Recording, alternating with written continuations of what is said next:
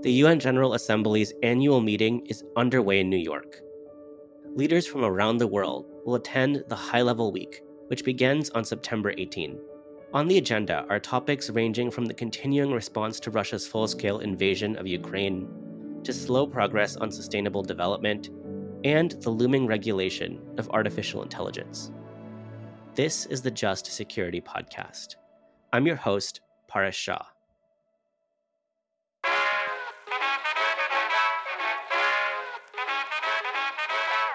Joining the show to discuss what we can expect from this year's UN General Assembly meetings is Richard Gowan.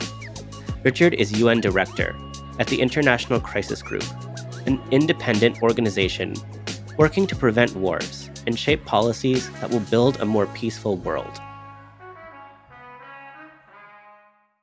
Hey, Richard, thanks so much for joining the show today. Uh, thanks so much for having me on the show.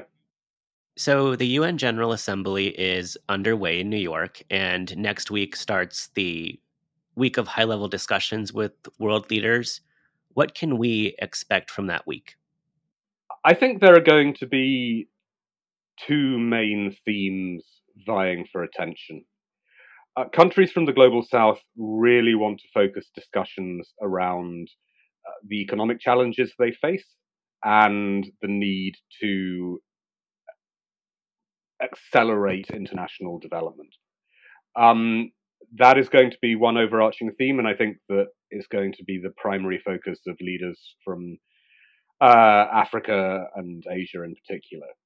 But there is also Ukraine, and I think probably the top media story um, during the high level week is the fact that uh, the Ukrainian president, uh, President Zelensky, is coming in person uh, to New York uh, for the first time since Russia's um, all-out invasion of Ukraine.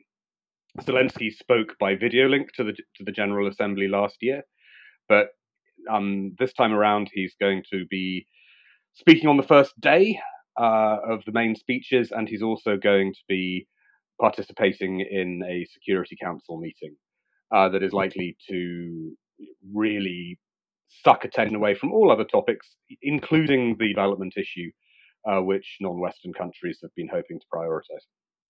And what is Zelensky trying to accomplish with his presumed visit to New York? What is he trying to get out of these meetings? Well, the General Assembly is a opportunity for Zelensky to get some face time with leaders primarily from outside the West.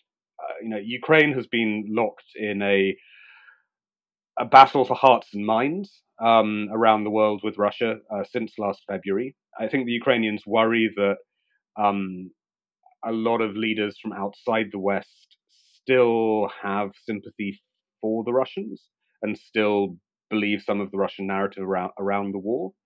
Zelensky can use his time in New York to, you know, lobby leaders from Africa, lobby leaders from Latin America, try and bring them more fully into the Ukrainian camp. Um, he has a few specific issues that he's likely to uh, hit upon. Um, Ukraine, for almost a year, has been proposing that the General Assembly should endorse a, a special tribunal um, that could put Vladimir Putin, in theory, on trial for the crime of aggression. I think that's something which uh, Zelensky will be talking up, but he will probably be balancing that with a lot of references to the the global effect of the war on food security uh, and the fact that Russia has recently quit the Black Sea Grain Initiative, which uh, risks pushing up global food prices. And so Zelensky will be saying, look, you know, Russia is putting the world in danger, not just attacking Ukraine. Right. And, you know, as you mentioned at the top, Ukraine is one issue here, but many other countries, particularly those in the global south, want to focus on the Sustainable Development Goals. And just to remind listeners, the SDGs are 17 ambitious goals that the UN adopted in 2015. They cover things like trying to eradicate poverty, creating clean energy, building resilient infrastructure. And uh, states haven't made as much progress as they might have hoped on that front. So, what are states looking for? What are leaders looking for around the SDGs? So there's going to be a special summit, um, a, a, sort of high level side event um, at the start of General Assembly week, focusing on the SDGs. And, you know, this this comes at quite a significant uh, time because what we've seen in the last few years is that the economic effects of COVID and the economic effects of Russia's war on Ukraine um, have actually, you know, really damaged uh, efforts to achieve uh, the Sustainable Development Goals. We're actually seeing extreme poverty rising in some areas, and so leaders from developing countries, you know, want to come to New York and talk about uh, getting the SDGs back on track. Uh, many of them also want to try and get assistance dealing with very he- heavy debt burdens, um, which uh, are becoming a real crisis for a lot of countries. Uh, now, the summit is is not going to be a moment where you see Western countries coming with big new pledges of, of aid. Uh, frankly, there there isn't the money for that in most Western treasuries right now. But uh, there is a, uh, a hope that this is an opportunity to sort of agree new rules about how international financial institutions like the World Bank um, provide financing to poor countries. And uh, the non Western members of the UN have been focusing very hard on this issue of improving access to financing from multilateral institutions such as the bank and the International Monetary Fund. And so that's what's really going to be in focus. And I, I think that there is a reasonable chance that the SDG summit will at least give a political direction uh, to reform the way that the international financial institutions uh, assist poorer countries. And then the bank and the IMF will follow up on that in upcoming meetings over the next couple of months. The US at least has proposed a track for IMF reform that goes through its own, the IMF's own governing institutions and its own board. What can we expect between having the process go internally there and or through the UN?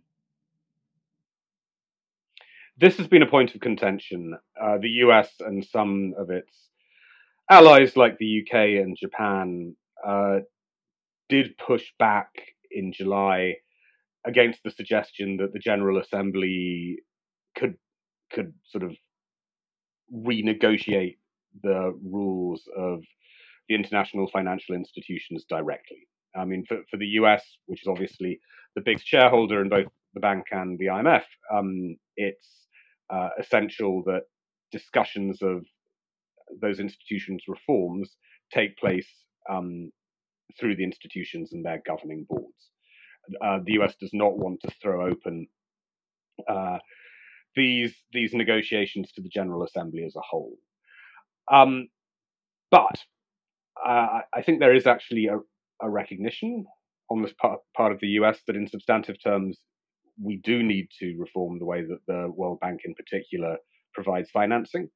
So uh, this has really been more of a debate about process than a debate about substance.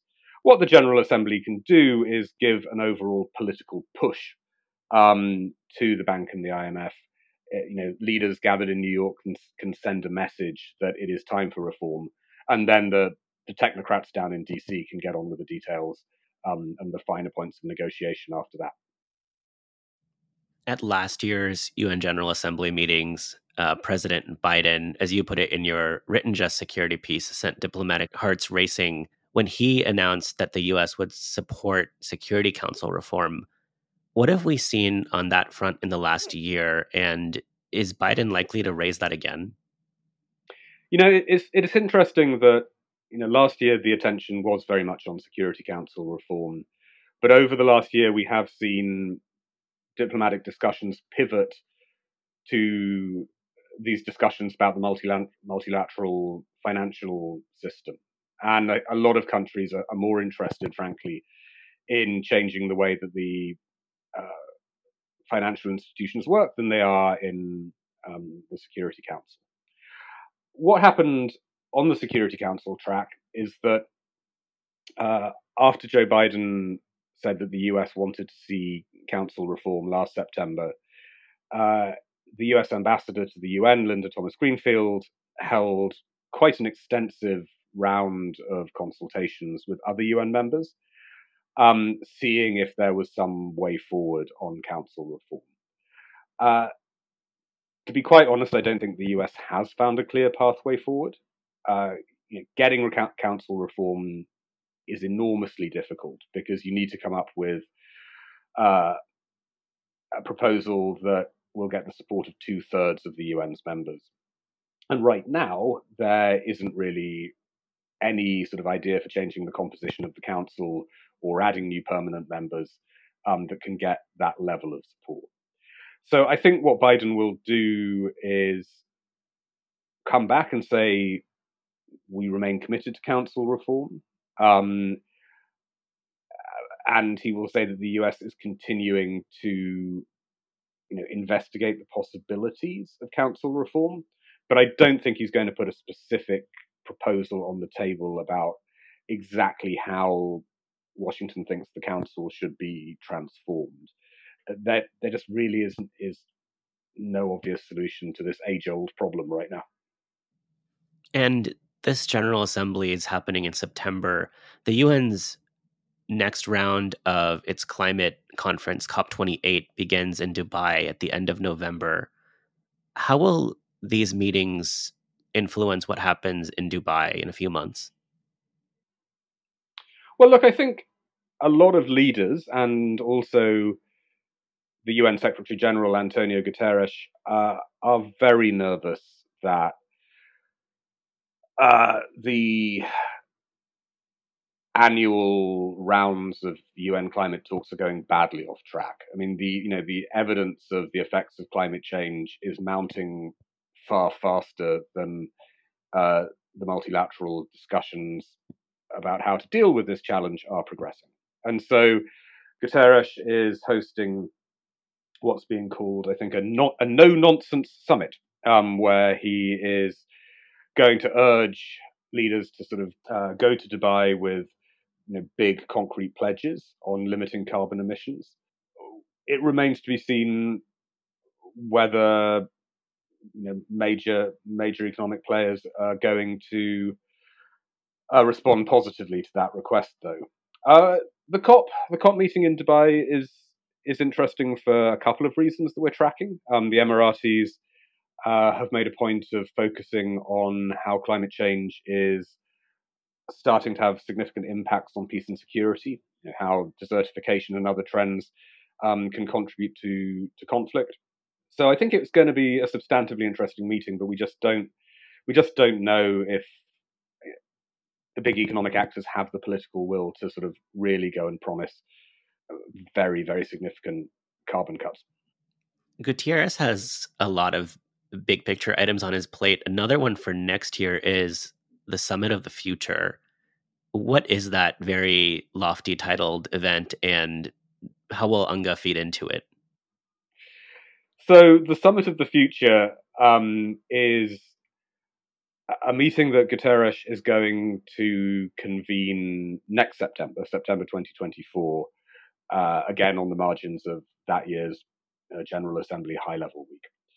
And what Guterres is hoping uh, he can achieve next year is to get leaders to come together and really have a root and branch discussion of what the multilateral system needs to do in a rapidly changing world. And Guterres, I think, is personally very seized of uh, you know, trends we're seeing, like the extremely rapid evolution of artificial intelligence, um, the rapid evolution of biotechnologies. And he is acutely conscious that the UN doesn't really have effective frameworks for regulating um, these great technological breakthroughs, which you know, have many positive upsides and could help drive international development, but also have significant downside risks too. And again, Guterres is, is very concerned about how AI will affect um, conflict, for example. So, what, what he wants to do at the Summit of the Future is really push leaders to uh, agree new frameworks for regulating uh, things like AI, or at least agree to launch processes to discuss how um, these new technologies can can be regulated. Uh, there are other items he'd like to bring into the mix, including, for example, some of the issues around the international financial institutions. But it seems to me that the you know the technological issue is, is going to be front and center. Uh, we don't know if it's going to be possible to get um, serious international agreement around these issues. You know, there are big players in the tech space, including big powers like the US and China, that are not especially keen to have um, the UN playing a strong regulatory role um, over the technologies that they are developing. But I think um, Guterres is going to try and corral a coalition of states to, to support this agenda. Um, this month, there is a ministerial meeting previewing the Summit of the Future. Uh, there's still quite a lot of technical issues to hash out about how you know how the run up to the Summit of the Future is is going to be be managed. Um, but Guterres, I think, will be hoping that ministers uh, sort of indicate that they have a high level of ambition um, for this uh, grandly entitled summit in 2024. What are the stakes that are at issue with this UN General Assembly at this moment when there are so many challenges to the global order coming off the pandemic? What's really at stake here? You know, I'd come back to where I began, which is you know these sort of twin twin themes vying for attention at the General Assembly. On the one hand, international development. On the other hand, uh, Russia's war on Ukraine. I think what we saw at last year's General Assembly and what we sort of hear constantly around the UN is that many countries from the global south um, do actually sympathize with the Ukrainians, but they feel that um, the West is focusing very hard on Ukraine, is devoting a huge amount of resources to Ukraine, um, and simultaneously is not paying attention to the issues that weigh most heavily on a lot of developing states, whether that's the effects of climate change um, or uh, mounting debt burdens. And there's a lot of resentment too uh, in the global south that in the past, Western countries have made big pledges about aid and um, financing for climate adaptation and not come through with the cash. Uh, and so, what what I think really is at stake in this General Assembly is can can Western countries, you know, both show support for Zelensky? Can they show support for Ukraine, but also show that they care about um, the issues that concern uh, other parts of the world? Um, if Western countries can't respond to the concerns of the global south, you know, well, that is going to make multilateral diplomacy in general harder. Um, and you know, it's also going to play to the advantage of of China in particular, and to a lesser extent Russia, um, which um, you know are also working hard to to get developing countries to to support them uh, in multilateral institutions. So I think this is this is what is really at stake. Can can the West um, show that it stands by Ukraine, but that it also stands um, by the global South? And do Western policymakers have the bandwidth to, uh, you know, both support Zelensky, but also support their counterparts from the non-Western world? There's a lot to watch this September. We'll be tracking it at Just Security. Richard, Thanks so much for joining the show. Thank you very much uh, for the invitation. This episode was hosted by me, Paras Shah. It was produced and edited by Tiffany Chang, Michelle Eigenhier, and Claire Out. Our theme song is The Parade by Hey Pluto. Special thanks to Richard Gowan. You can read Richard's analysis and all of Just Security's coverage of the UN General Assembly on our website. If you enjoyed this episode, please give us a five star rating on Apple Podcasts or wherever you listen.